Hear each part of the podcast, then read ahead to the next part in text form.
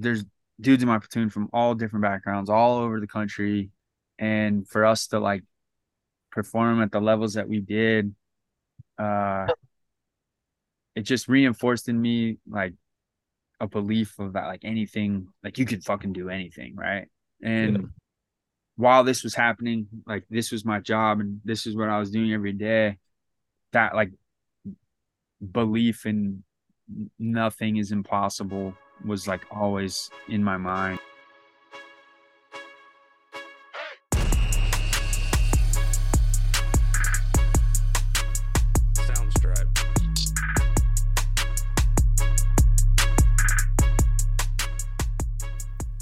Welcome to the Soneco Project, hosted by myself, Travis Marshall, and Pat Forstall.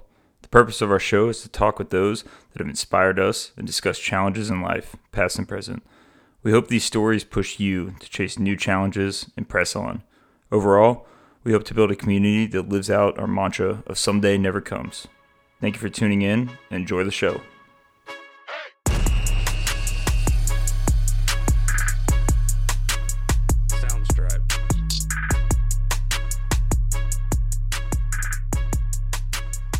All right. Well, I feel like before we start going, I gotta get a, I just gotta get a little check in with you guys. Like, what's up? Where you guys at? Uh, yeah, I mean, we so we did the when we record the we recorded our first episode like what two weeks ago now. Um, yeah, which was like pretty fun to get that going, and then we ran the fifty mile race this past weekend. Um, dude, I don't know, I'm I'm good right now. I'm in like a, a good headspace. Like got beat down on Saturday. Uh, was like, I, I, can't. I crossed the finish line. I told Travis and all, everyone else who was standing there, I was like, yeah, I don't think, dude. I'm glad I slept on it. I was literally like walking my dog Monday morning, and I was like, dude, I think I could. I think I could cut off like a couple hours. Like I started already. I, I, dude, I, it's Fuck just like, yeah, dude. It's uh. Dude, it's psycho, dude. It's so mental. I mean, I I couldn't even run for like seven hours. So for like seven hours, I was just like you know humping it. And like no music raining on me no one near me just like just like so mental. It was i mean so i don't know. I've, it's been it's i've been limping around the last week got some swelling in my leg and just, i don't know man. I'm in a good spot. It was raining. Yeah it was poured. Did it rain so the entire that, time. you don't even get to those like points where you could just like find yourself in a moment of like bliss where you're like looking around like oh that's a cool like yeah. hill or trees. It's just like vision is fucking interrupted. All you have is your thoughts dude you get like... to there, you get to this lookout where you're supposed to be able to see this beautiful north georgia mountains and it was just fog. You couldn't see anything and they're all and I was like, oh, this is like I turned to the they robbed you of that joy. Yeah, yeah, yeah. I like turned to the aides there. I was like, oh, so this is like the lookout you guys talk about. They're like, yeah, yeah, yeah. I'm like, there's nothing to see here. Like, there's no lookout here. Yeah, it was what a sick joke. Paul is wild. Like the the clouds. We are basically like running through the clouds for most of it, and you know, I, I remember stopping and like kind of looking at the trees and you, what what you could probably see was like mountains in the, in the background, but it was just trees and like these clouds, and the clouds were like coming through the trees, and I got like thrown back. I was like, "Whoa!" Yeah, yeah. I was like, "Whoa, this is not look normal right now." Yeah, like a almost like hallucinating. I, yeah, it, I, it really was like hallucinating. It was crazy. Yeah, um, yeah. But you know the the calmness of the rain dropping and everything, it felt it, it was it was kind of nice. You know, really, yeah. really just kind of go in your own own little cocoon and like kind of uh just experience what you're going through, which is fun. Yeah. That's freaking sick, dude. I'm so stoked you guys did that. Uh so you're you're gonna do another or like maybe a longer one or what? I don't know if Pat's into it, but I think eventually. I mean, I dude, you said you're gonna shave a couple hours off your time. What the fuck? I, I mean, I will. I'll do something again. You know, I think in my head, I'd always thought like hundred was like the natural progression. Yeah. Hundred is. I mean, I gotta do. I gotta give so much respect to those people. Like hundred is insane. Um, dude, it's like just... it's it's insane. I mean, you just got to move. You got to keep moving for uh, like you know 24 hours. Like just you got to move Um, Yeah. it'd be maybe some point. I also realized too, man, like I've been I've been putting a lot of I've been like, oh, I gotta do this stuff now, now, now. Like if I don't do an Ironman now, like I'm never gonna do it. If I don't do a 50 miler now, like when am I gonna do it? Which I think is good to have that impetus, like kind of some fire in you. At the same time, too, Yeah. it's like give yourself some credit, understand that like you can, you know, you can space some things out and like I've been in the weight room the last five days just lifting, and I'm like, all right, Yeah. it's nice to like it's nice to take those breaks too and like push yourself you know what i'm saying? So i definitely will do something again. I don't know when. It could be soon. It could be a little bit. It's fun to just kind of explore and see like as long as you're putting i don't know as long as you're like putting out towards something i think you're you're you're, you're good. Just hold yourself accountable. Yeah. I think uh I mean it it just fires me up so much like um obviously both of you doing this, but for Pat especially like just coming from Navy football and being 300 and what were you 320 330 three yeah um, yeah like three between that yeah. Like you have to lose the weight to graduate and everybody does it uh some do it better than others and then you know when they leave the academy it's like you know shit loosens up the standards aren't as high um depending on where you go. But for most people it's not as high wherever they do end up going and they just fall back you know and they put a lot of that weight back on. And it sucks because like you know they they did it and like they're capable of it and they're capable of keeping it off and and you know living healthier fuck dude i don't know any other i don't know anyone running 50 mile races bro like i'm trying to think if i know anyone i don't even think like brendan has done anything more than a marathon brendan do that Yeah, Dude, I funny. I was talking to him last week. He messaged me. He's like, "Oh, dude," like he was like, "What are you doing?" And I told him, he's like, "Oh, we got to talk. Like, I'm, I'm, I'm trying to do an ultra, so I got to talk to, yeah I got to talk to Bull." Dude, I oh remember brendan last summer I was in I was in line Oh, yeah. for a uh it was a half Ironman and I hear like, yo, Travis. I'm like, the fuck knows me around here. I turn behind me, it's the Dudek brothers. I was like, you gotta Yeah. be kidding me, man. Yeah. yes Yeah, I love it, dude. yeah, they were crushing it, man. They, Fucking they crushed that race. So yeah, yeah. They're dude. Those guys are nuts. I mean, and Uh, Paul, you- Paul, that's a that's a good point. I mean, Pat, what do you think for you? You know, what what kept you on that trajectory of like keeping the weight off and like continuing to you know challenge yourself in a physical manner? Like, what think- was it that kind of separates you from the other ones? I guess I don't. Uh, well, I mean, the one I have, I mean, I've thought about it. Um, I mean, I think it's just like what's, in a sense, it's like what standard you you hold yourself to, and like, and the I don't know the people you surround yourself with, right? So, like, for instance, for me, I've always really held in a high regard like Navy football and the Brotherhood, and like, I never want, I just like never want to leave those people down. So when people look at me, they're like, "Oh, you played football at Navy," I want to be like, "Yeah," and like feel confident that I'm representing the Brotherhood well. You know what I mean? It's kind of I mean, I, I don't know, man. I just think, yeah, it's really important to me. Um, just want to kind of be able to back up like the legacy. That's awesome. I mean, yeah, the the like hold the ability to hold up and not not let people down is pretty pretty awesome. I mean, Quest, like, did you ever feel anything like that when you were like when you're heading into the NFL, like, or thinking about going into the NFL? Did you feel did you feel that pressure? I mean, big time because like kind of the same thing with Pat saying like it Navy football is so important to me, still is important to me, but like at that stage in my life, you know, when I was playing ball at Navy, it was like that was where I was making I, I wouldn't say a transformation every day, but like I was in a transformation process of like becoming a man. Uh, and by the end of it, I felt like I was ready for what was next. And what was next was like, dude, you're going to be a platoon commander for a platoon of Marines. Like, you better be a fucking good man, you know? Um, Yeah. and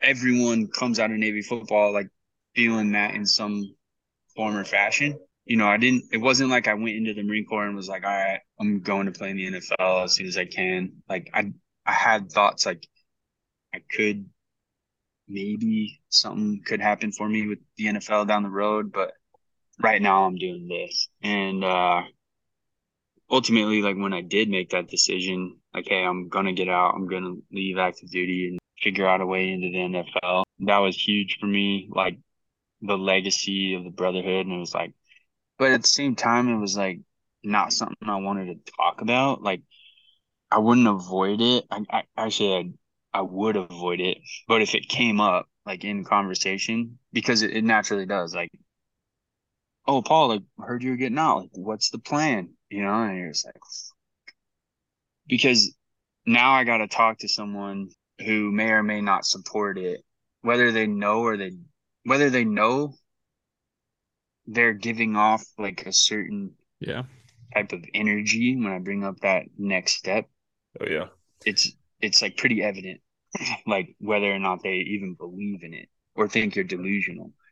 Um so I didn't want to do that because I didn't want to like I didn't want to see those negative reactions from people. Yeah. Like and not to say that you know they're any less of my friends or anything, but it just sucks when you see someone that you're really close to that you you love you know deeply and you tell them you're going to go and you're going to pursue this dream. And uh rightfully so like they look at you like dude what the fuck are you talking about? Like you're not going to do that. Nobody does that.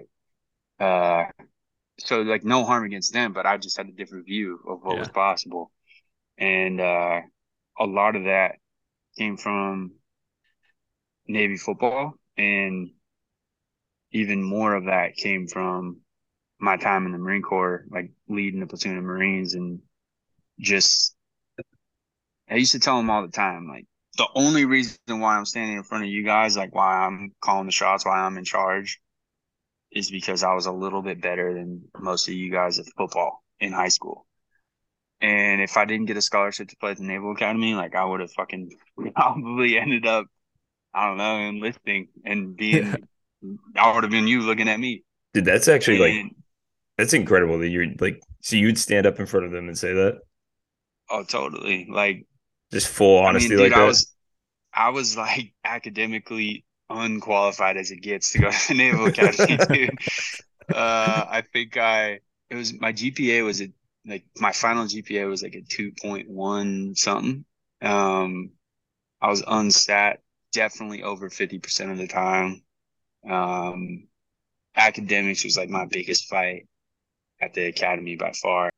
If I could go back, I would definitely apply myself more and try to like get the most out of the education. Uh, definitely did not apply myself the way I should have, but I, I wouldn't have done anything different, you know. Like, right i mean football football is kind of like everything everything then oh yeah, like if I had some big paper or test or something, and you know we were playing whoever we were playing that week, it didn't even matter. Dude, you remember we Um, had we used to have like six weeks exams were always during Air Force week, and then like twelve weeks were always during like Notre Dame week. It was like clockwork. Yeah. Every single season come up, and we'd be like, dude, we're, we're getting ready for like two of the biggest games of the years. And we have like a final the day before. Yeah, and I was like, all right, fuck it, I don't even care. like whatever happens on this final, dude. Like if I bomb it, like I don't care. I'll be unsat. I'll, you know, I'm focusing on the game, and uh, yeah, I wouldn't change anything because I mean, like going back to what we were talking about earlier, like the legacy of Navy football, like that's way more important to me. The people that counted on me, the people that I counted on while we were playing ball, like those are the guys that they're my best friends in the world, and the, that's who, you know, made me who I am, and I hope maybe I made them a little bit of who they are. But I think it was mostly me being a better person from being a part of Navy football. Um, yeah, man, like the legacy and and just like going out and finding a way to get something like really hard done. That that was important to me at Navy football, and then going on to that next chapter as well. Like, I, if I'm gonna do this, like I'm gonna fucking do it. You know what I mean? And Yeah. I I want everyone who is still kind of in tune with football or just like a fan in general, like to be like, holy shit, like how cool is that? You know, whether I know him or not, like I just think it'd be inspirational in a way. Like, how the fuck did this guy do that? You know, and and then maybe digging a little deeper, maybe, or maybe just having like good awareness to understand like, hey, like what what that guy has accomplished and is still trying to do is is pretty damn impressive to apply that like in their own life, you know, like yeah. maybe they're doing like like that girl you guys are just talking about, you know, maybe she wasn't too stoked on the job that she was working and she was like not passionate about it and she was like, you know, I I got an idea. I want to do something kind of no one's been done before and there is no blue blueprint. There's no real playbook to follow, but I believe in it and I think it's a good thing and I think it'll help a lot of people. And I love it. So I'm gonna fucking do it. However, however, uh, it takes shape. Like it's to be determined, but I'm just gonna keep moving in that direction until, you know, we create the thing. Uh, mm-hmm. we accomplish the, the thing. So yeah, I guess I just answered that question in a crazy roundabout way, but. No, I mean, so you were talking about like how you you didn't want to share it with like some people because you didn't you just didn't even want to get that negative negativity in your life and I think that's what's important with like with Travis and I right now is the idea of like building community and just kind of people that are going to push you and inspire you to like chase after like those dreams. So for you, like who was important to to bring on board? Like who did you trust that would not be that negativity that would like push you and be like, nah, dog, like you got to do this? Um, there's quite a few people, but so the first people I told, and not the, it wasn't like I told them that I was going to do it. It was like, I have interest. I think this is what I want to do kind of deal was my family, mm-hmm. my mom and dad and my brothers. And, you know, my, my family is so freaking awesome. Um, my parents, my, my dad's a, uh, Navy Naval Academy grad pilot, flew in the Navy for uh, a number of years, flew A6 intruders, and then went on to be a Delta pilot, and essentially like lived his dream his whole life. Um, first one in his family to go to college, and created the life for me and my brothers that like whatever we wanted to do, like we were able to do it.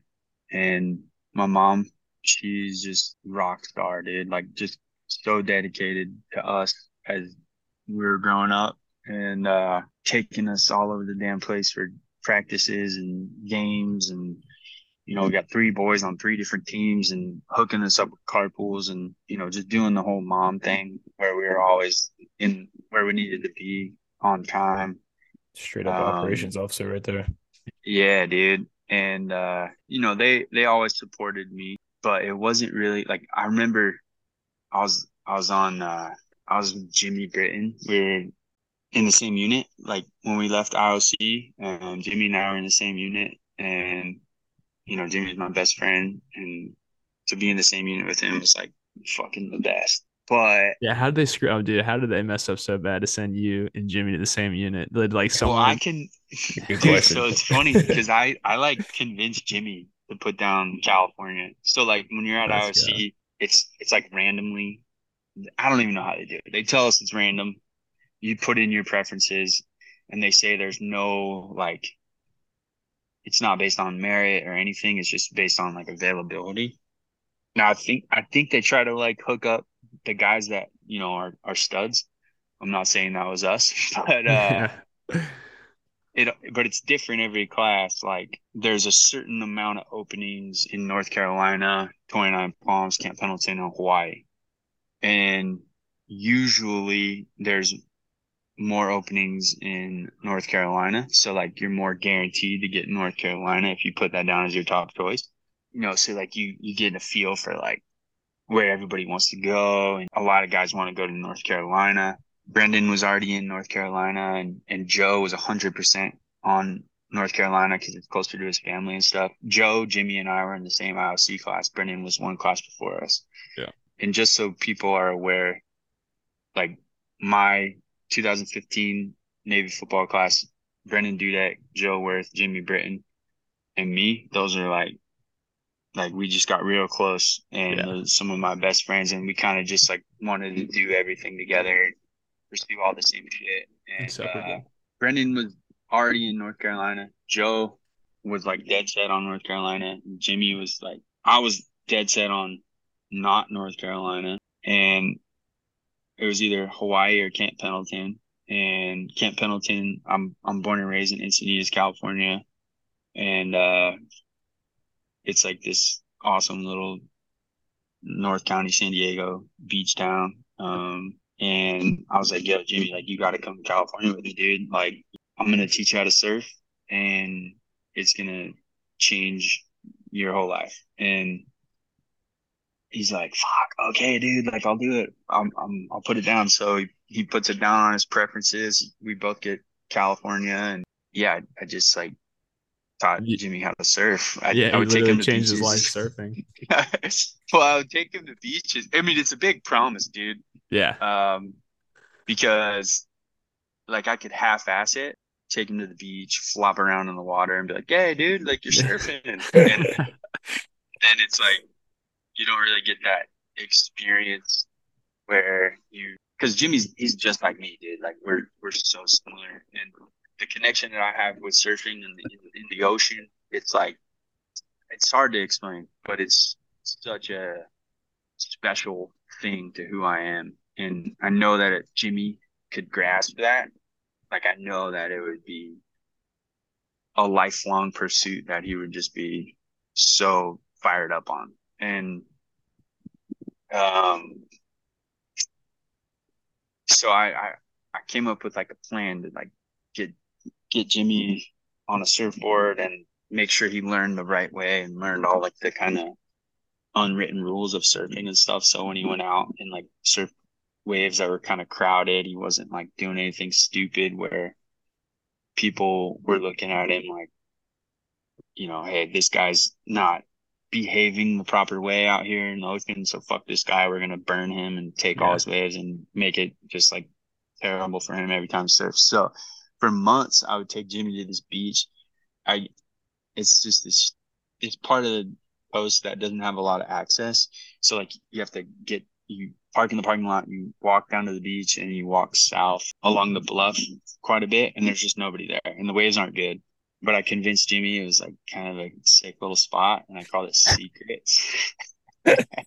and we would just go there, dude, for like months. And uh I taught him because the emphasis was just like, hey, there's nobody here. You can catch every wave you see, and you just develop that like you're getting reps, like Yeah. like you're you're hitting the sled, you know, Yeah. over and over and over. And that's what we need. Like that's what you need right now because you need to build the fundamentals and then we can progress that into better waves and then introduce the crowd element and all that.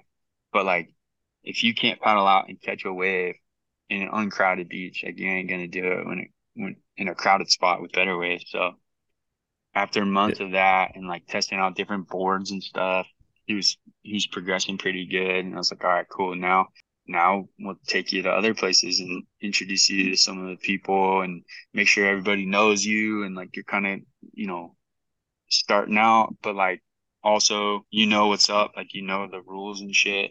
Yeah, man, Paul, So- what's what's up with surf culture, man? I'm not I don't surf. I really want to. Yeah. When I when I move out to San Diego, I want to get into it, but like I've heard that surf culture is like it's kind of brutal at times. Like if you don't know the ins and outs, you're they'll come out there and just make your life a living hell, basically. Yeah, so it's uh it's really simple. It's hard to grasp. It's just all about respect. Yeah. And I would say like you treat a surf spot like it's somebody's home. And the people that surf there on a regular basis, uh like that's their home. And like if you aren't a part of it, you're more often than not welcome in their home, but you better like have some fucking respect being their guest, right? And so you have to learn the rules, and I won't get into the details of the rules because it's just kind of hard to explain. But for the most part, like if you know how to behave in as a guest to like Thanksgiving dinner. Like it ain't your show, dude. Like just Yeah. enjoy the food and like have a good time, talk to some people. Stay out of the way. Um yeah, just just be a part of it. Yeah. And then you come back the next year and then you come back the next year and then before long like all right, now we can start giving this person jobs and like they can do the dishes or they can cook the freaking mashed potatoes and you kind of get brought in, right? Yeah. So like you got to earn that over time. And uh, that was like my big thing with Jimmy because I know how aggressive and like how determined he is. I was like, dude, if you put this guy in a lineup with a bunch of really good surfers he's, and you don't teach him anything, he's just going to be pissing everybody off because he's going to be trying to catch every wave and he doesn't know he's doing anything Yeah. wrong and he's just he's just trying to surf. I was like, this this will ruin it for him because every time he goes out, everyone's gonna say, "Hey, dude, like you see that fucking big tattooed jack looking dude? Like fuck that guy. Like take every way from him." So I, I was really I needed him to understand that so that it would be pleasant for him, and ultimately, you know, it was, and he got to a level that's like pretty damn impressive. Yeah. what's he Um, doing now? You gotta tell everyone what like what like what he's been surfing lately. dude, he went on like when he got off active duty, he he went on like a eight months, I think, of just eh, going everywhere, like Costa Rica. No, not Costa Rica. Uh, Nicaragua, Morocco, Portugal. Fuck, I, I mean, he's surfed in Hawaii a bunch, Yeah. and He's from Spain. Arkansas. Yeah, he's from Arkansas, dude. He's a So country boy from Arkansas. Now he's like a world traveling surfer. Yeah. And uh yeah, it's just so cool. I mean, Jimmy has surfed better waves than I have, and it pisses me off because I'm like, dude, I've been surfing since I was like three years old, Yeah. bro. Well, dude, I, Um, I kind of like want to take this where you're where you're going already, and I obviously want to get back to like your family because that's I mean that's so huge. But um, you're talking about like the feeling you get surfing. Like, is that you know? This I feel like this is like a meathead comment to make, but like, is that do you get that same feeling like playing football? Is there any similarity there? Or is it a totally different experience? Ah, dude. You know, like in, in surfing, I feel like they talk a lot about like flow state, right? Where you're just like Yeah. just in your Well, element. so a hundred percent. Like the there's so many parallels, but it's also so different. yeah. Um Like in a Like- football, yeah. I'm just thinking of football when you're like, you know, you're just like locked in. You're reading everything like Yeah. a book. Like you're just in sync. Yeah, so football, I mean, you just can't ignore the team element. Like the Yeah. dynamic of the team is everything. And once when everybody's clicking, it's like, dude, there's nowhere else you'd rather be. Like you're going, you're out there, everyone's doing their job, flying around, making plays, winning. Like just that's the that's awesome. And yeah, to be locked into that for 60 minutes is like no other feeling in the world. But with surfing, different because you're solo like you're not on a team. If you're surfing with your friends, it's cool to like see them get good waves and like kind of root them on and also like be like, dang, like he's surfing really good. Like I gotta I gotta step my shit up. Same thing with football. Like, oh you're you know, buddy makes a play, you're like, oh dude, like I gotta get one now, like a sack or a tackle for loss or something. So like you feed off each other in that way.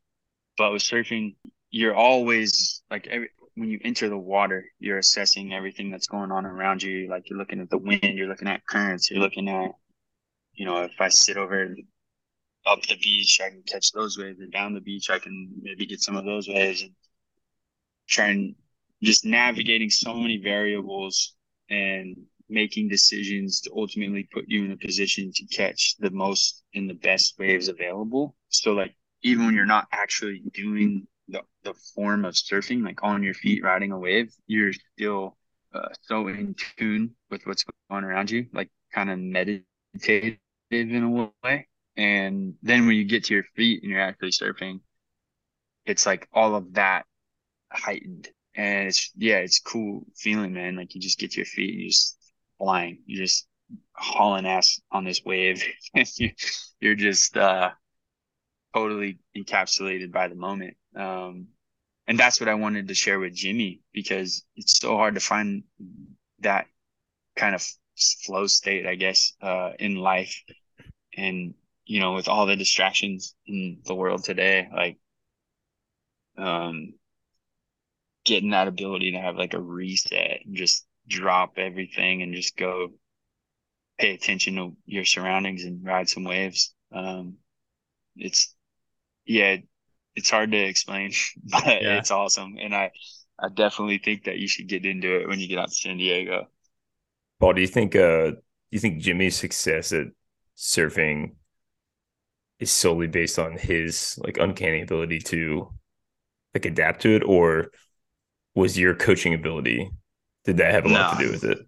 Not my coaching ability. It's a hundred percent uh Jimmy. Like I'll tell people all the time who are like you, for example, like I will tell you right now what I tell everyone who's learning how to surf. I'm like, dude, you need to be prepared. Like surfing will be one of the greatest things you could have in your life. But in order to get there, you need to be prepared to suck at surfing for way longer than you suck at anything you've ever done.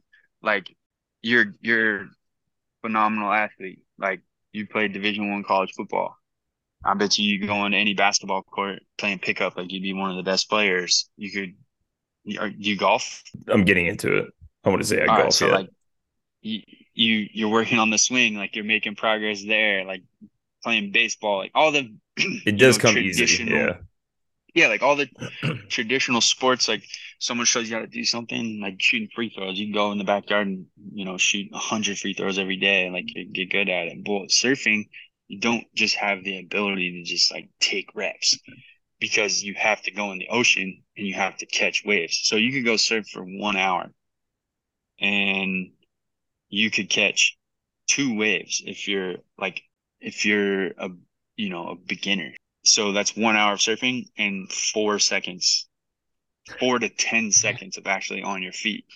So how does that translate to actually getting good at riding a wave? It's like well, you got to put in more time to this than you put into anything else. And it's going to be frustrating because it's so counterintuitive to everything that you know as an athlete and like your progression in any other, you know, athletic endeavor that you set foot on. So yeah, you just got to be prepared for that and like just don't let that discourage you because you'll get to the other side of that and you're just like, okay, yeah, this is 100% worth it. I mean, it's like it's very evident that you're you have like an incredible passion for surfing.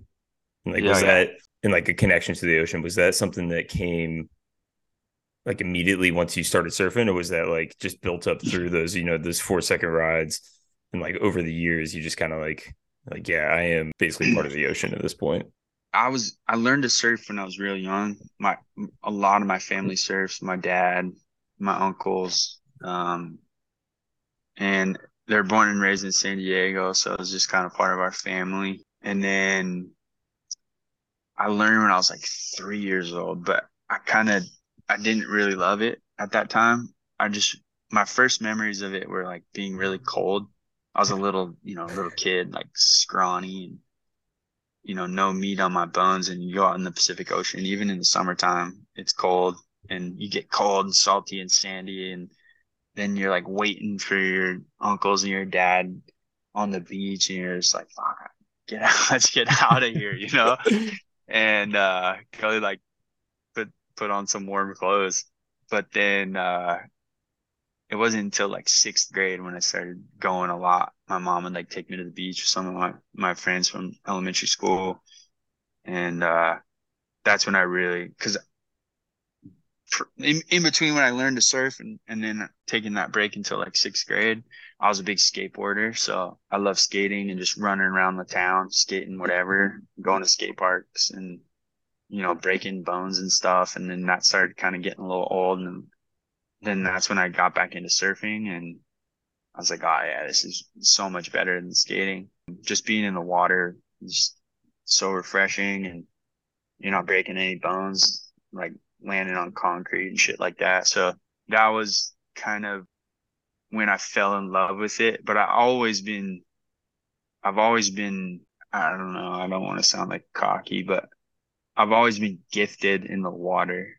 Even before I learned to surf, like I was probably not even two years old. I was like swimming to the bottom of the pool. My dad would drop his watch, toss it in the deep end of the pool, and I would dive down, get the watch, come up, and I was just kind of a little freak in the water. Yeah, I think that's just kind of something I was fortunate enough to be born with. I don't think, you know, my parents were out there like trying to teach me how to dive to the bottom of the pool. They were just they just found out one day that I could do Yeah. it, you know.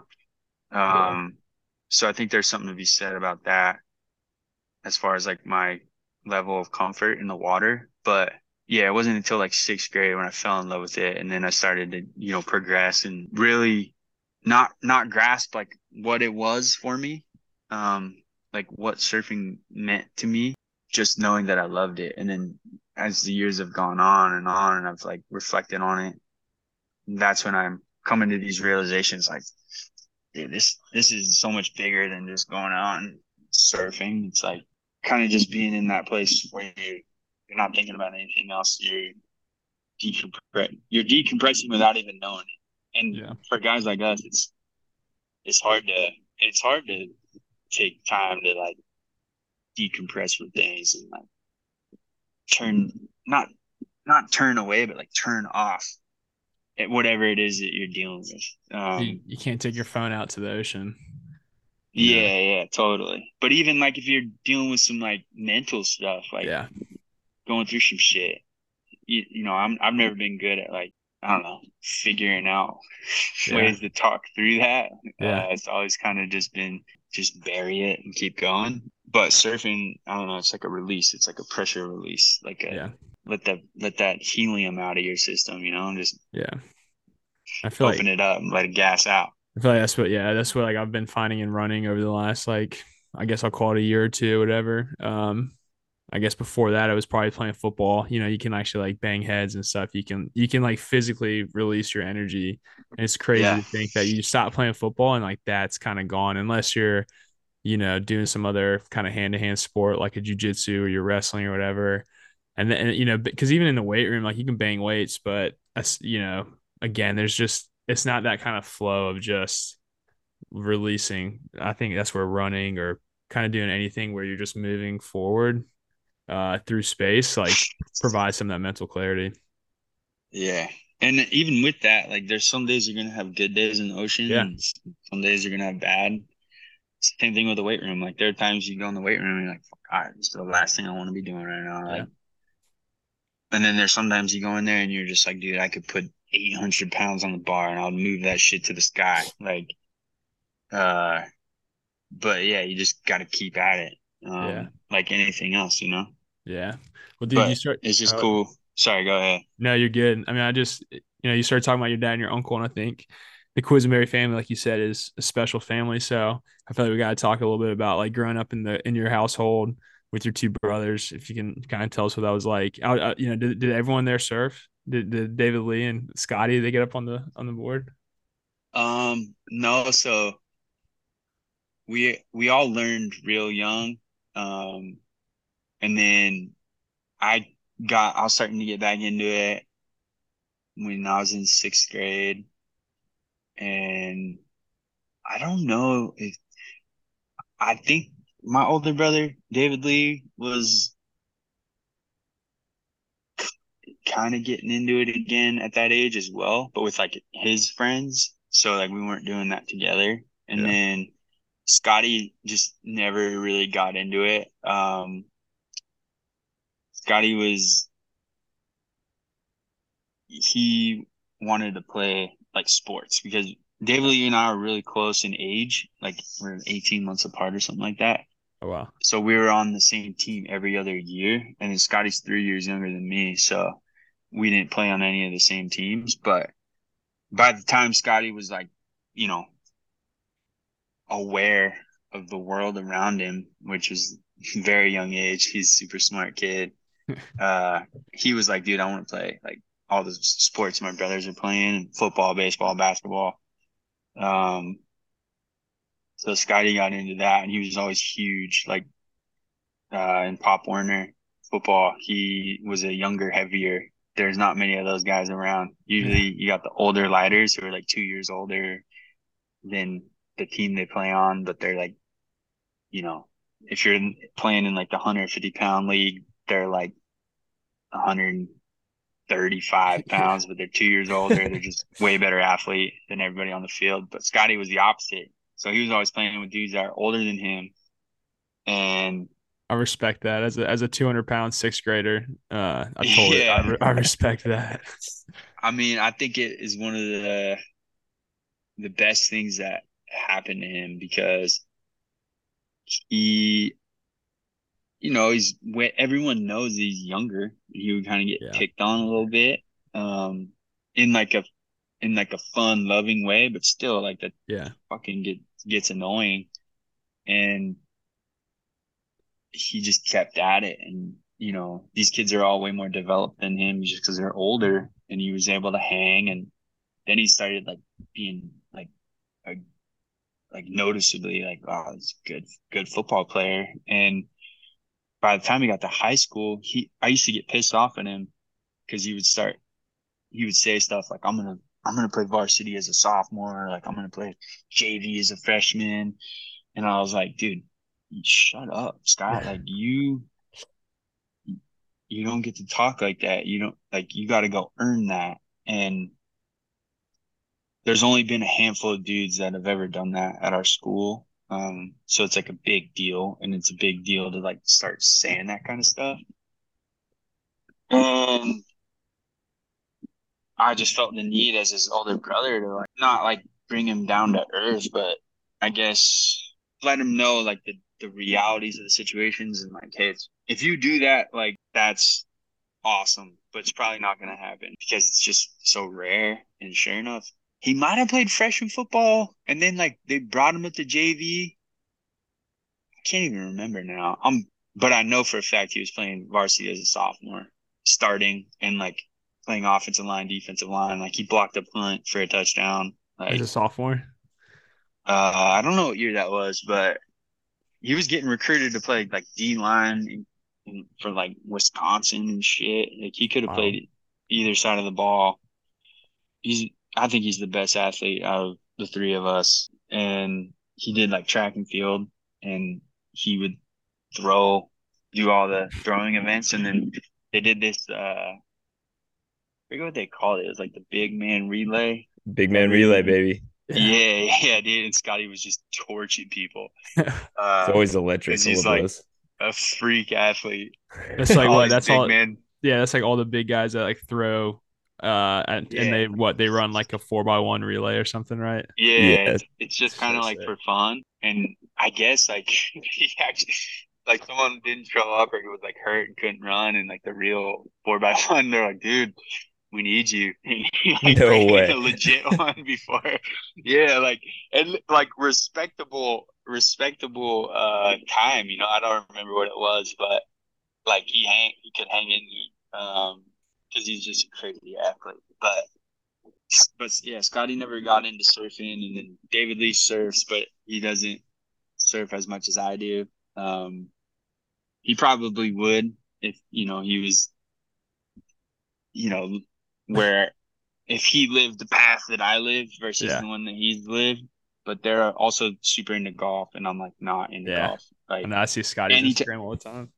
Yeah, the only time I go golfing is when we're all together, and uh, I need I need to do that because you know it's just another way to spend good time with your brothers. And if my golf game, it it just be cool to like be respectable at golf to like that way we're just going out golfing and like kind of competing and kind of more locked in on those moments because a lot of times it's just like they're teaching me shit and I'm yeah. like, fuck, I don't want you guys to be like yeah. teaching me stuff. like, yeah. I would rather, but like I need to get there, so it's just part of that process. But uh, did you guys get to, growing up? I was gonna say, did you guys get to train together a lot? Like, I mean, I know you said the age difference, but was that like an important part of the household? I mean, I, I can imagine Scotty um, getting some of the benefit of kind of bringing up the caboose, like seeing after his older brothers. But what was that like? Yeah, we we definitely trained together a lot and in uh growing up like you said with the age thing it it didn't really line up all the time but like we were always uh you know doing something together and then we all went to college and playing college ball and David Lee's in the NFL and every time we were home we'd always work out together and you know, they'd work on their O line stuff. Sometimes I would do like help them out like with their pass sets and I'd be like pass rushing them and um you know, just always getting together and just talking football and and working together and you know, it, it doesn't happen a lot because the schedules are so busy. But every time we're together, yeah, we're we're definitely getting after it. And it's it's such a cool thing to be able to still do that, you know? Like Yeah.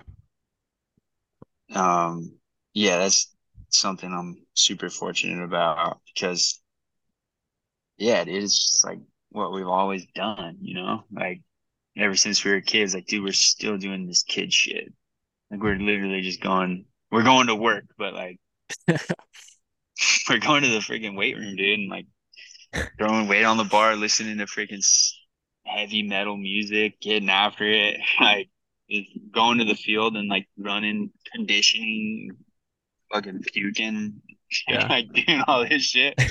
uh, yeah, you just gotta love it, man. It's it's awesome. I mean, I've seen obviously seen some sick pictures of like, you know, you guys all on the field together. Um, can you can you like talk through that? Who all's gotten to play against each other like in the league so far? Or I mean, and obviously uh, on the same side of the ball, but Yeah. My I've only played in one game. I've been on the practice squad my whole career. And I got I got elevated for two games. Uh 2021 I was on the Houston Texans and it was like the game before Christmas. We are going to Jacksonville, Florida, and like I was going to the game. And there was a chance I was gonna play. And I was like, holy shit, like super nervous, like just not like doing everything I could to make sure I was as ready as I possibly could be. But it's it's hard as a practice squad guy because you know you go to the meetings and you get all the install for that week's game plan, but you don't do it in practice. Like you Yeah. you play the opponent. Like, I was a Jacksonville Jaguar offensive tight end fullback that week in practice. So I'm not getting the reps that we are gonna run in the game. And then at the end of the week, they're like, "Hey, you're you're coming to the game, like you might be up." And so I was like, oh "God, like, all right, I gotta like really lock in." And not that I wasn't, but Yeah. like, it's just a whole. It takes on a whole new level.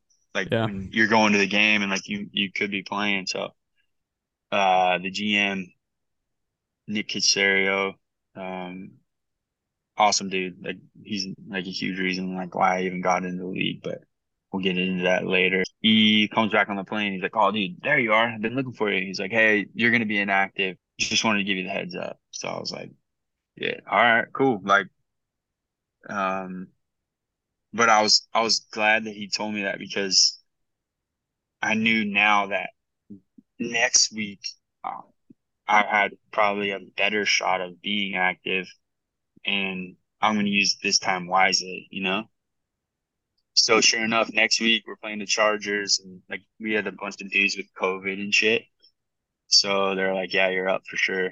And so that week I was able to like kind of get on top of it, um, and be ready. And my brother played for the Chargers at that that time, and he was actually starting. So and it was like Christmas, like I think it was December 26th.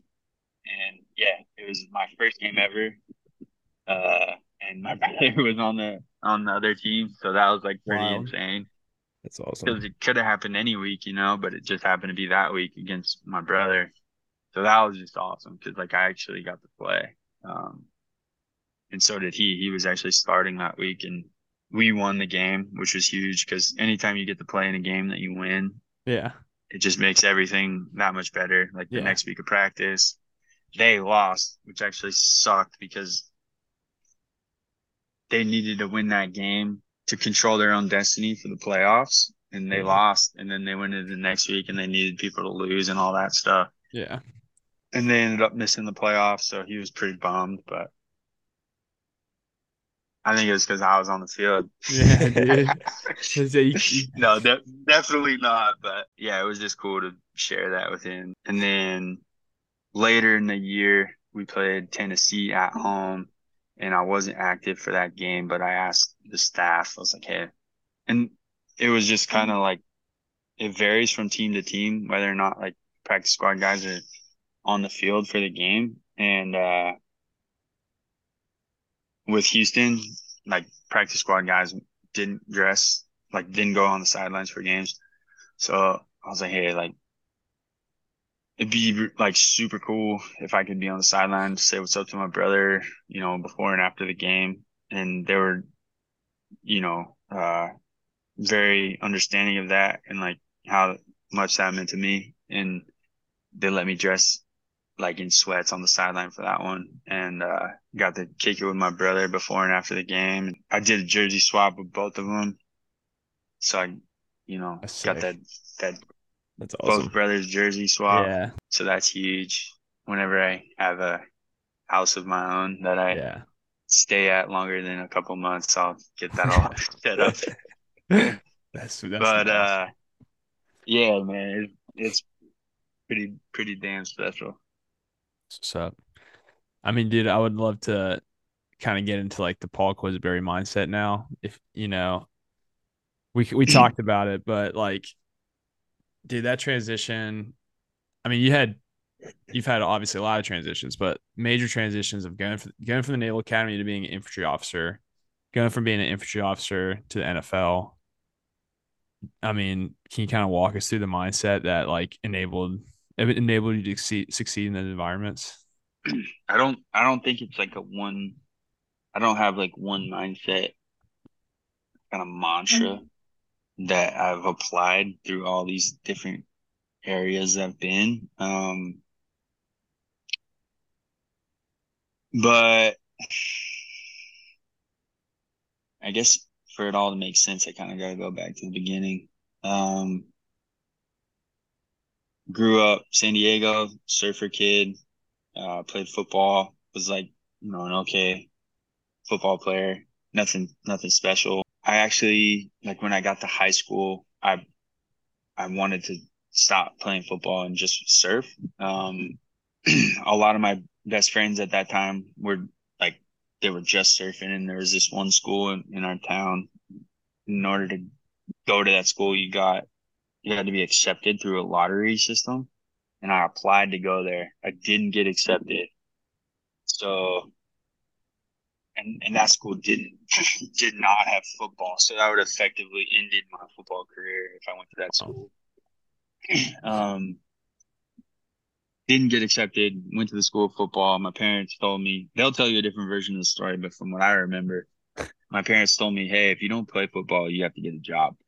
And I was like, fuck, I'd way rather play football than get a job. So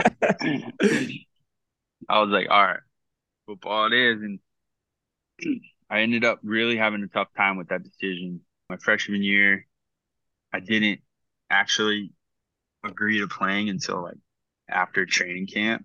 Or maybe that was my JV year. Anyway, whatever year it was, I was really, really struggling with like, hey, surf or football and I ended up choosing football. My coach made me like run shitload because I skipped training camp and uh you know I once I paid my my punishment and like my paid my dues that way like got in uh and ended up I think became the starter like halfway through the year and then I was a starter on JV, and then I started my junior and senior year in high school. Started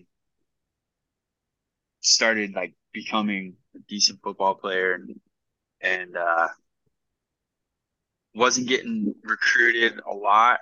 Got like some handwritten letters. I remember those are a big deal. Um, big deal. Big deal. A couple handwritten letters in the in the mailbox, and I was like, "Oh yeah, I'm gonna get a scholarship." Like my senior year for sure. And uh, my brother, my older brother, he did not get a scholarship. He was a walk on um, and ended up earning a scholarship. And then, so I was like, okay, if, if he can get a scholarship like that, like I, I can get one out of high school. That's kind of the way I saw it. And Where did up- where did David go? uh, he's went to San Jose State. Yeah. Okay. Um, he had an insane career there, but I ended up like not really getting recruited very heavily. Uh, and it was around November, I want to say, my senior year. Coach Johns showed up to the Naval from the Naval Academy, and uh, he wanted to bring me on a visit to the Naval Academy, and I was like, "Whoa, okay." Like, never was on my radar, but my dad went there, and you know, the thought of serving my country was something that I always was. You know, we were raised on it, and it always meant a lot to me. So, like, okay, I'm I'm interested in this, you know. And then just the fact that like my dad and my mom, like what, what they were able to build for us, and the life we live, I think my dad would largely attribute some of that through the Naval Academy. Uh, it's like his foundation is like jumping off point. And I was like, at this point, like all I wanted to do was play football. Like I just wanted to play D1 football. And beyond that, I I don't know what I want to do. I I just want to provide what was provided to me in the this the home environment that me and my brothers grew up in. I felt like it doesn't get better than that. And my dad went to the Naval Academy, and he was able to, to create that for us. Like that seems like a good a good thing. So if I can go play football, build that after that, then that's what I want to do. And uh, so I went on my visit, and you know the visits are such a so hit or miss. For me, looking back on my visit, I was definitely exposed to the realities of the Naval Academy. But being an 18 year old kid, he thinks he's the man, and he's just going to play college football, and you're just blind to everything other than what you want to see. And what I saw at that time was going to like parties and shit on the visit and like, you know, having a great time with the upperclassmen, not seeing the, the realities of the day to day. And uh, I was like, oh yeah, I'm That reminds me of my visit when you were yeah, when you were my sponsor. yeah. and for- uh, yeah. Y'all got visits? listening. I didn't get a Oh, yeah. visit. Pat didn't get a visit. I didn't all. get a visit. uh, I flew my Wait. I flew, I flew my own way there. well, that might have been a better call because you didn't get a false uh, Yeah, little glimpse true. of what life was going to be. that's true. But I, th- I don't know, Travis. Correct me if I'm wrong. I, I don't. I tried to tell people who I hosted, like, hey, we're gonna like have fun and shit, but you gotta know, like, it's also, it's gonna be a lot. It's gonna be a grind. But like, I, I did not grasp that at that age, even if it was attempted to be communicated to me. So, I hope I did. I hope I did a better job than, uh, I assess the situation as a as a recruit. But uh Yeah. if I not mean, you go ahead.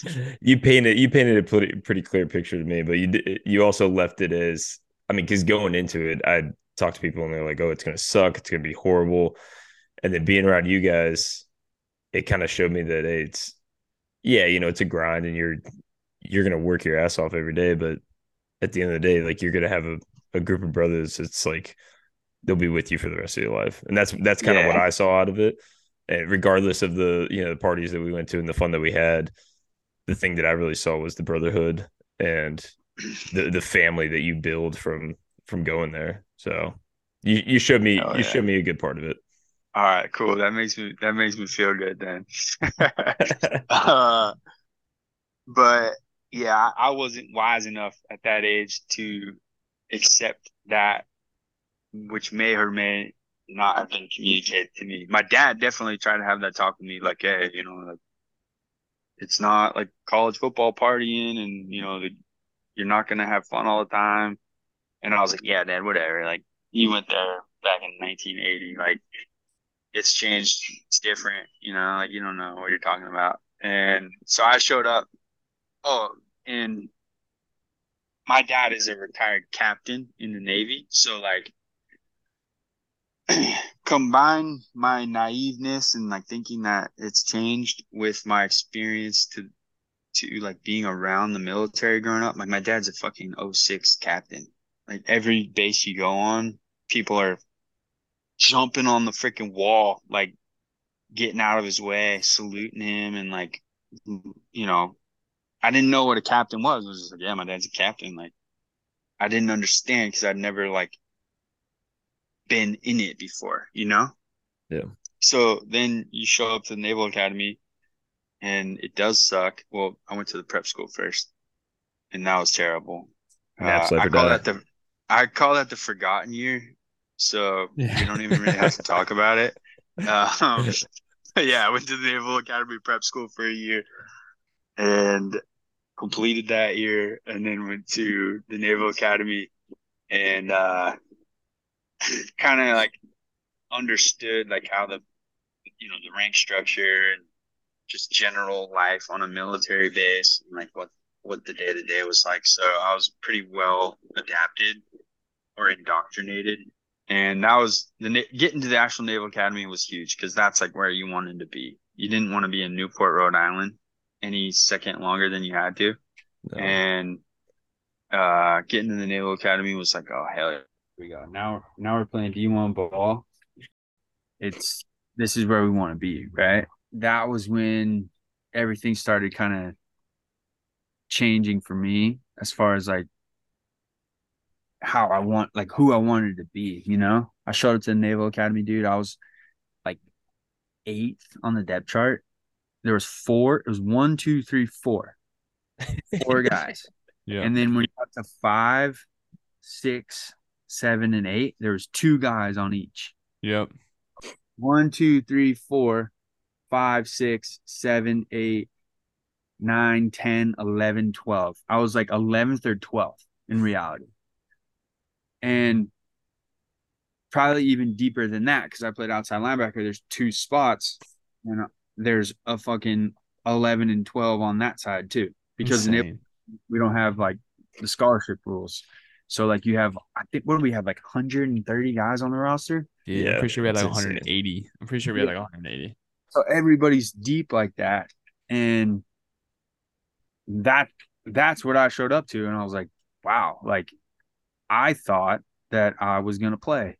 That says I will never play, Yeah. and it was like, all right, fuck it, like I just got to go out there and show them that's bullshit. You know what Yeah. I mean? and uh, I did not make a dent in the depth chart during plebe year. Uh, at least during training camp and like in the season. Um, you you're kind of you're still figuring it out, dude. Like, I football practice at D1 level and in the NFL, like it's such a well orchestrated. And my football practices in high school were so amateur um compared to this like like as soon as you Yeah. get to practice that freaking Running period everywhere. Yeah. Um, Clockwork, man. dude, you're you're going from drill to drill like it's so efficient and even just grasping the operation of it as a Yeah. kid who's those are you're like what the Yeah. people just start running every which way and like they're going where they need to go and you're like fuck where do i go Yeah. uh so yeah like it's a little overwhelming at first but then you kind of figure that out and then you start just playing football and you start developing and then by spring ball uh I got I was starting to get a little bit of reps. I actually actually that's not true. I wasn't getting any reps. But I get like 3 a day, which is like oh my Yeah. god. What are you going to do with that? And there was a fumble in practice. I picked it up and I ran it back for like 70 yards for a touchdown. And go to meetings the next day. Coach Green has that play on film. Coach Green was the defense coordinator, and he's like, I'm looking for a motherfucker who can do shit like this. And just super fired up. And I was like, hell yeah. Like, You're like, Yeah. that's me. I got Yeah. you. the coordinator, give me a shout out. Yeah. I was like, all right, that's good. And then I we go to position meetings after that, and I had like moved up to like fifth. I was like, dang, like That's wild. One play. now, yeah, now I'm gonna get some more reps. And was getting a fair amount of reps and making plays, um, uh, especially like as a pass rusher. And we, I mean, we didn't throw the ball very much, but every time we did, like I was getting pressure, and uh, that kind of closed out the spring. And we had our spring game, and I made some plays in the spring game, and uh, it was like two days after the spring game, I was like in the locker room, like I had like a period off before lunch or something. So I was just like chilling, taking a nap or getting some shit together for a class or something. And uh someone comes down, they're like, yo, quiz, like Coach Green wants to see you. I was like, Coach, Green, Coach Green wants to see me? What what? That's a mistake. Yeah, I was like, dude, I'm I'm about to get roasted. Yeah. And uh I run up to his office. What's up, coach? Like he wanted to see me. He's like, quiz, take a seat. And this is in like the defensive staff meeting or staff meeting room with like the huge table. yeah. And he's just watching film. And he's watching film of the spring game. And he's like got my shit up there. And he's like laser beaming me. And he's like, look at this inside move, spin move, like dip and rip. Like he's like, You're a good football player. It's like I want you to play defensive end. I guarantee you, if you come back, you know, 15 pounds heavier, like you you will play for this football team next year. I was like, fuck yeah, coach. Roger that. like room. I was like, hey dude, Coach Green wants me to play DN. I need to gain 15 pounds. And uh just weight room, hammered it that whole summer and just like super diligent with my diet came back 15 pounds heavier and uh ended up like playing a lot my sophomore year. Um I started a few games, but definitely like played a bunch. And then my junior and senior year started every game, um, played a lot of football and I didn't I didn't even realize it at the time like dang that, that was even like a long shot, you know? Like mm-hmm where I came in, like I never saw it as like, how am I going to get to where I want to be? It was just like, oh, I got to, I got to change that. Yeah.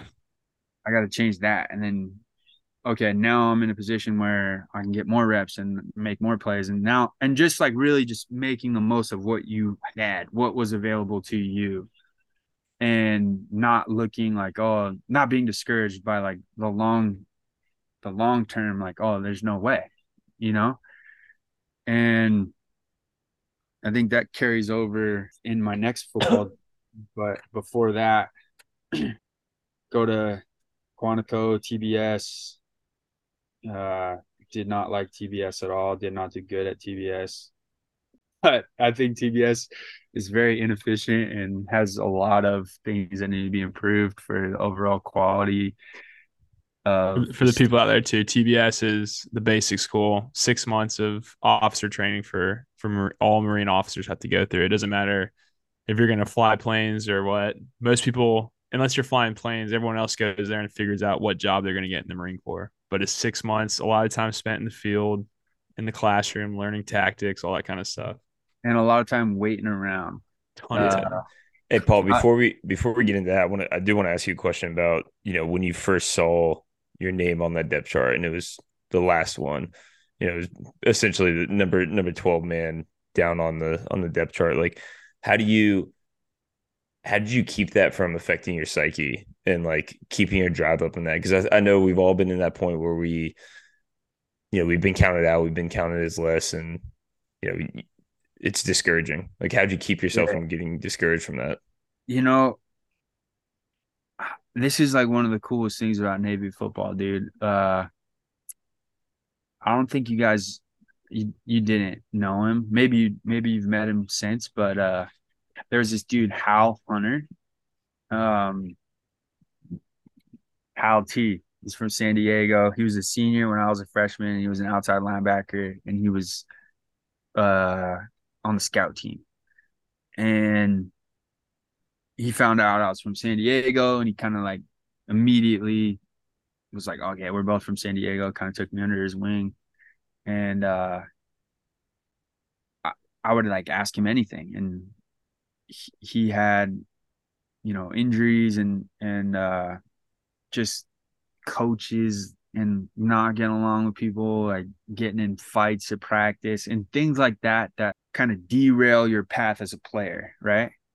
When when you haven't solidified your role on the team and things happen to you that are setbacks, it's harder to get to where you want to be, right? Um, and he had a, a number of things like that happen to him throughout his career at the Naval Academy. But he was still there. Like a lot of those guys will leave. A lot of those guys will will bounce and go play badminton, as Coach Niumat always would say. and uh Hal didn't. And he was there every day and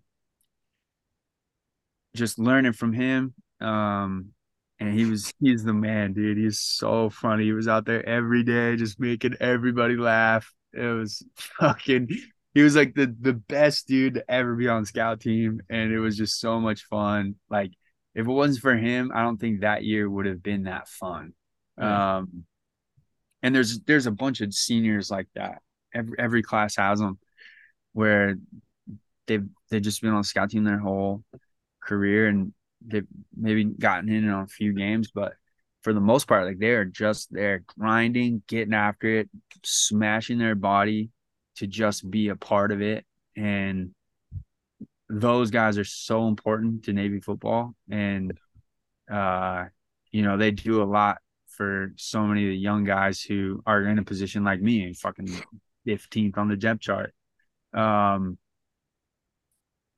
and so, yeah, I would definitely attribute a lot of me not being worried about where I was to Hal and just the type of leader and friend that he was to me and all the other young guys on the scout team and like made it enjoyable. It wasn't I didn't think about that every day. I was like, I'm going to football practice. I'm gonna go laugh my ass off with Hal Hunter, you know, and and all the other guys.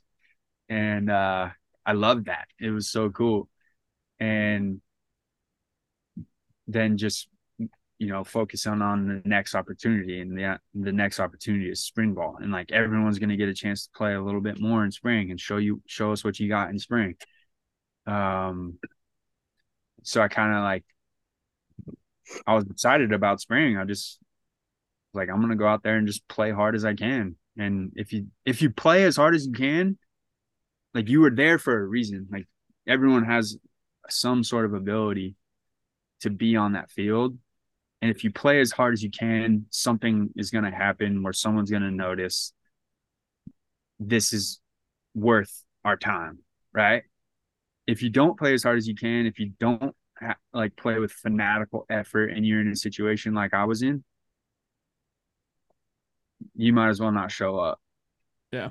That was always natural to me, like playing football that way because that's that's the only way to play, you know? Um so I was just excited to be able to go play as hard as I can in spring ball. And that's what I did. And fortunate for me, like I made one play that Coach Green was super fired up on, and that just changed the whole trajectory of where I was at as a player. Um, so I guess just not looking too far in front of you and really enjoying where you're at regardless of the position. Uh, and then every day you just have to be making the moves that you make have to be oriented in the direction you want to go. Uh, like I was having a great time at practice, laughing my ass off, but I was still working. I was still learning, yeah. developing as a football player. Um, but really just trying to own that one day. And I, and that process was like highlighted to the nth degree when I started making the transition from the Marine Corps to the NFL. But uh finished up TBS, went to infantry officers course, which is the best school I've ever been to in my life. It's like, it's like uh I tell people like I said earlier, I wasn't the greatest student. Uh, I don't think I learned much beyond like like middle school. I just wasn't really paying attention. Um, but I learned all the fundamentals, like you know, basic math, arithmetic, spelling, grammar, writing, reading. Even got that little typing class in. And but yeah, once I wrapped that up, it was pretty much like, hey, I don't have time for this homework stuff. My built my the foundation of my pyramid that I was building is is pretty strong, but we didn't really get to those upper levels. We didn't really do any more work.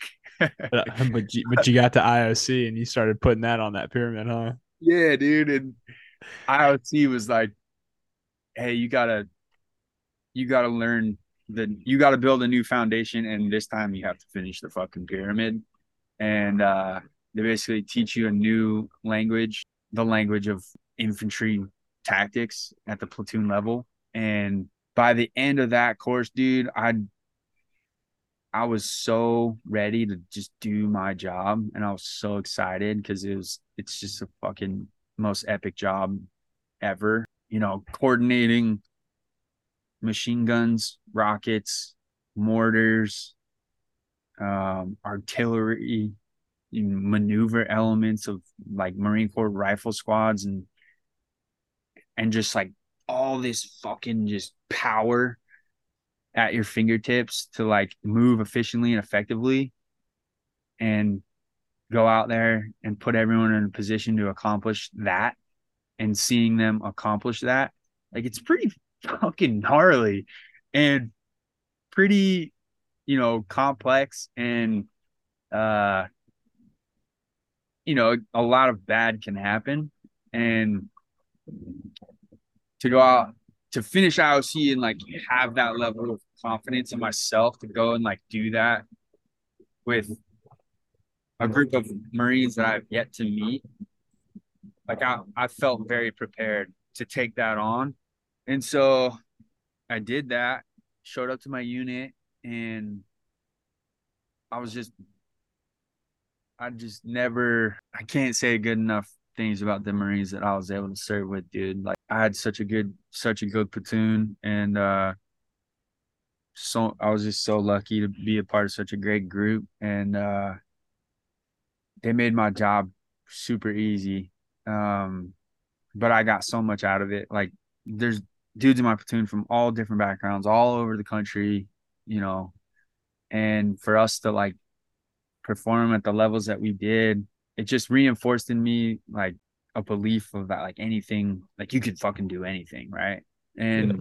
while this was happening like this was my job and this is what i was doing every day that like belief in nothing is impossible was like always in my mind. And uh I before before I went to TBS, I actually got invited to Texans rookie mini camp in 2015, and they had me play linebacker. And I knew right then that I wasn't going to be able to play linebacker because I just, as an undrafted guy, as an undrafted tryout guy, my opportunities are going to be few and far between. And if I cannot perform at an NFL level, now, every rep, then you're not going to move any further along because mm. the NFL is just so ruthless. And, uh, you know, I was out there like unsure of what coverage I was supposed to be in and who I had and what do I have the tight end or the back and just very like going from defensive end to linebacker. Yeah. Uh, uh, not an easy transition, especially at the NFL level. So I, you know, I didn't, they didn't ask me to come back. Like I didn't get signed to the team after that tryout, but I knew there was a, a place for me on the football field in the NFL yeah. after that experience. So now I'm in the Marine Corps and I'm doing my thing, my platoon, and I'm starting to think about football and I'm watching my brothers play and uh, both my brothers in the NFL at this point, and I'm watching them play and uh, some of the teams are using fullbacks, and I'm watching that position pretty closely, and I'm like, I I could do this. I could do I could do what these guys are doing, uh, I think that's I think that's what I will do. So I kind of was like in my head, I'm like, yeah, I'm gonna go play fullback.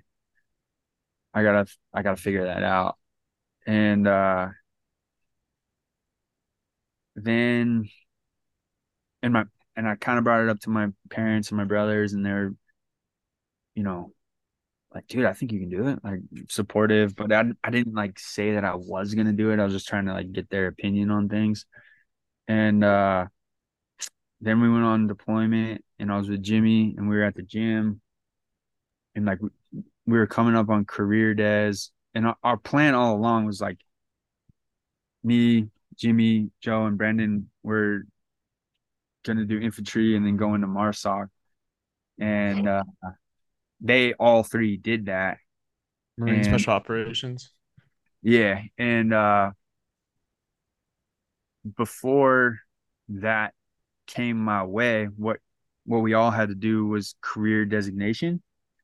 And if you like I think it's like a year into your data rank as a first lieutenant, the Marine Corps hits you up and says, Do you decline or accept career designation? And if you accept it, you basically lock yourself into another like two years in the Marine Corps. Yeah. And I was like, dude, if, if I do that in, in my head, I'm thinking if I if I accept this, I'll be 30. I'll be 30 when I get out, and that's too old. Um, I was like, you know, I I gotta get out. I I gotta decline, and then I'll be 28, and that's still, you know, by NFL standards, that's an old ass man. But And that that decision was solely off like your want to play in the NFL. oh, 100 percent. All right, that's part one of our interview with Paul Quessenberry. Come back to hear part two. Hey, team. Thanks for listening to an episode of the Soneco Project. If you enjoyed this episode, we would appreciate it if you subscribe and rate the podcast and consider sharing with someone you think would benefit from the show. Follow us on Instagram at Team Soneco. Press on and peace out. Pat and.